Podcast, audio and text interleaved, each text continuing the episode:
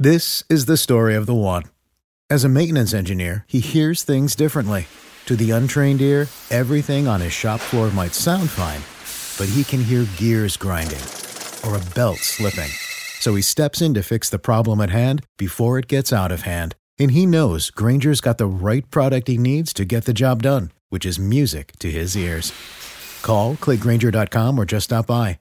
Granger, for the ones who get it done. Hey, all, welcome back to the Real Life Pharmacology Podcast. I'm your host, Eric Christensen, PharmD, and thank you so much for listening and, and taking the time out of your day. Today, I'm going to cover latanoprost, which is an eye drop used in the management of glaucoma.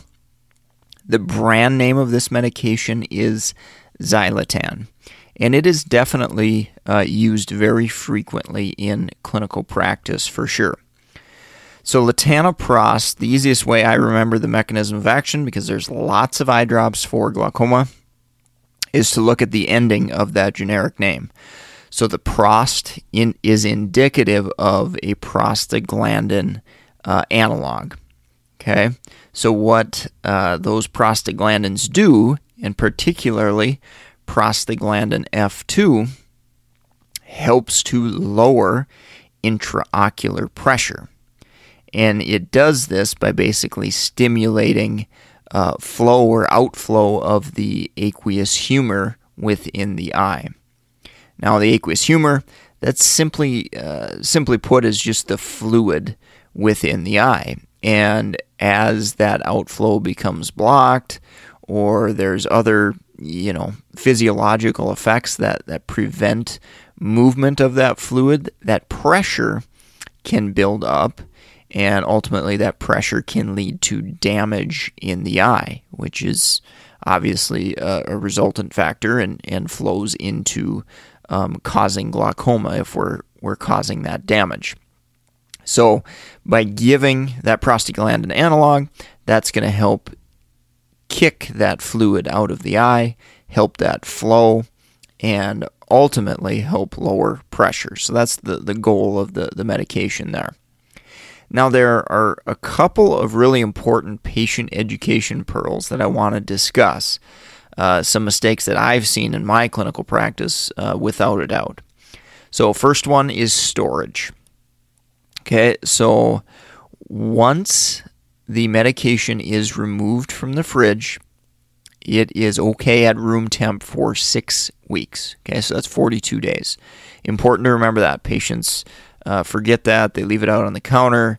Um, yeah, definitely have run into that. So, generally, when it's unopened, not being used yet, uh, have patients keep it in the fridge. If they're going to put it into use and they're going to leave it out, they're going to bring it with them, you know, wherever they're going, uh, keeping it out of the fridge.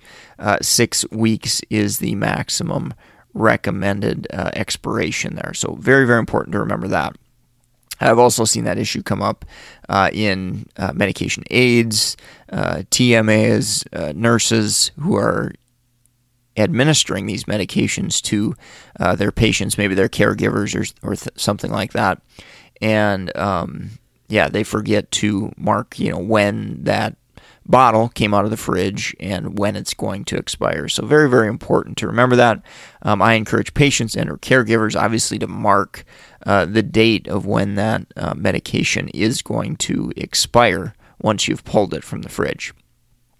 All right, the other important uh, patient administration pearl, patient mistake that I've definitely seen is administration of eye drops, um, particularly with the timing uh, I've always kind of typically remembered five to 10 minutes between different eye drops. I think that's a, a good uh, rule of thumb to ensure that we're getting uh, the activity of one drug kind of going and getting that drug in the eye. Uh, obviously, um, longer than that is not going to be an issue, but shorter than that, where you're giving them 30 seconds apart or a minute apart, uh, we definitely run the risk of washing that drug out and essentially making it not effective if we put too much fluid into the eye and dilute that drug. So, uh, important to remember that with timing. uh, generally five to, to 10 minutes apart with uh, different eye drops there. Uh, one other mistake I've seen in, in, patients administering eye drops in general um, avoid that tip touching the eye. Okay. Uh, that can get gross, infected, you know, what whatever the case may be there. So um, I have seen that mistake with patients as well. So let's talk about side effects a little bit. With latanoprost, it's an eye drop. Pretty straightforward what the majority of side effects are going to be. Any type of redness, irritation, pain um, from the actual eye drop within the eye, uh, by and large, is the most common adverse effect I've seen out there in, in clinical practice. Now, there are a couple of unique ones with latanoprost and prostaglandin uh, analogs in general. So, first one I want to mention, we've got to remember iris discoloration. So, if that's really going to bother a patient, um, that could be problematic. So, patients with um, maybe lighter color uh, iris, so maybe a, a blue or a green, something like that, the medication over time could start to turn that eye more to a brownish color. Okay, so that's very important to remember. It might be very disturbing to patients. Uh, it's typically just going to be superficial. It's not going to cause any uh, issues with function of the eye. Um, but for some patients that uh, they really like their eye color, that type of thing, that, that could be very, very uh, bothersome and, and concerning for them. So it's important to uh, definitely remember that one. Uh, one other kind of unique adverse effect, which uh, in some situations may be a good thing, is prostaglandins can promote the growth of eyelashes. And so that's kind of a, a unique one for sure. And females, particularly, um, might not like, or, or, excuse me, might like that adverse effect. So, um, yeah, a couple unique ones. Generally, both of those, uh, both the iris discoloration and the uh, kind of extending eyelashes, those are going to be longer term. Um, you're not going to notice it the next day, for example, typically. So um, just just keep that in mind. That patient might not see that right away.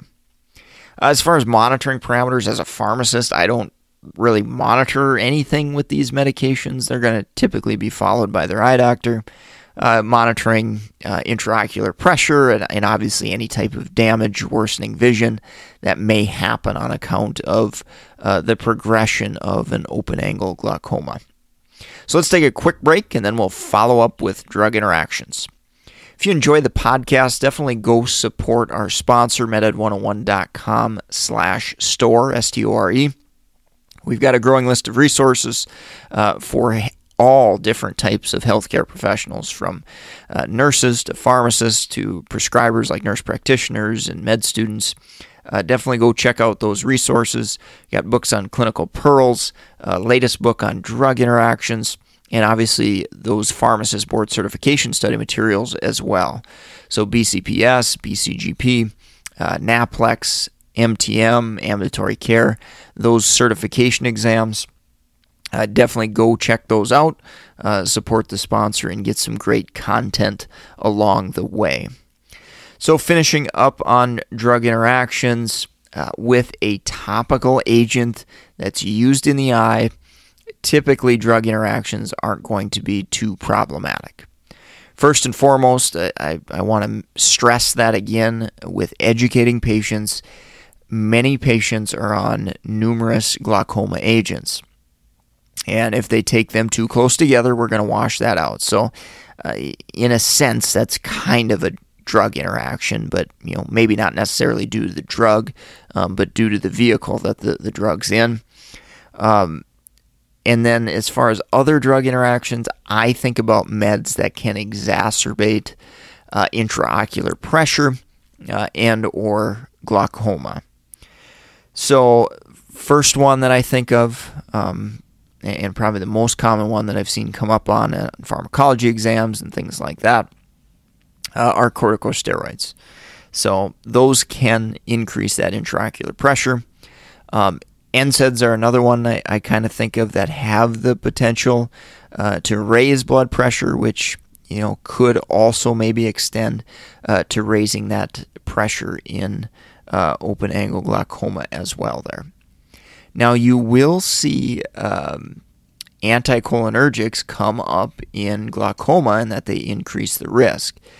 And that risk generally tends to be a little bit more associated with the closed angle glaucoma, which is much more a serious acute type situation than a patient that's being managed uh, for open angle glaucoma. But any drug with anticholinergic activity could impact um, more so that risk for closed uh, angle glaucoma if you see an acute situation uh, of that issue. So hopefully that gives you some good clinical practice pearls. Definitely go to reallifepharmacology.com. Uh, f- pick up that free 31 page PDF on the top 200 drugs. Uh, great resource for anybody uh, going through pharmacology. Um, I, I lay out the most important clinical practice pearls from the top 200 drugs, which also tend to be very highly tested pearls on those drugs as well. So uh, go snag that resource for free. If you enjoyed the podcast today, uh, leave us a rating, review on iTunes or wherever you're listening. Uh, those reviews are greatly appreciated. Uh, allows us to get our educational message uh, out there even more um, by sharing those ratings, reviews.